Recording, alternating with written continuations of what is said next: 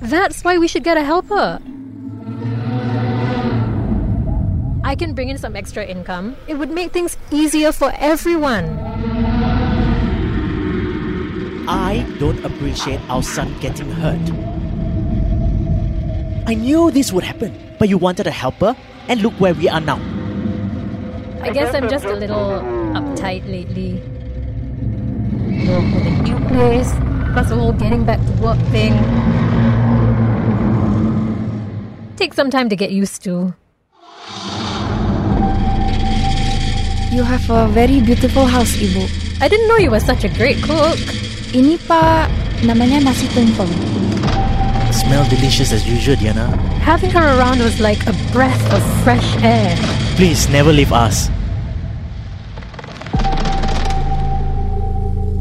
Iya, Bu.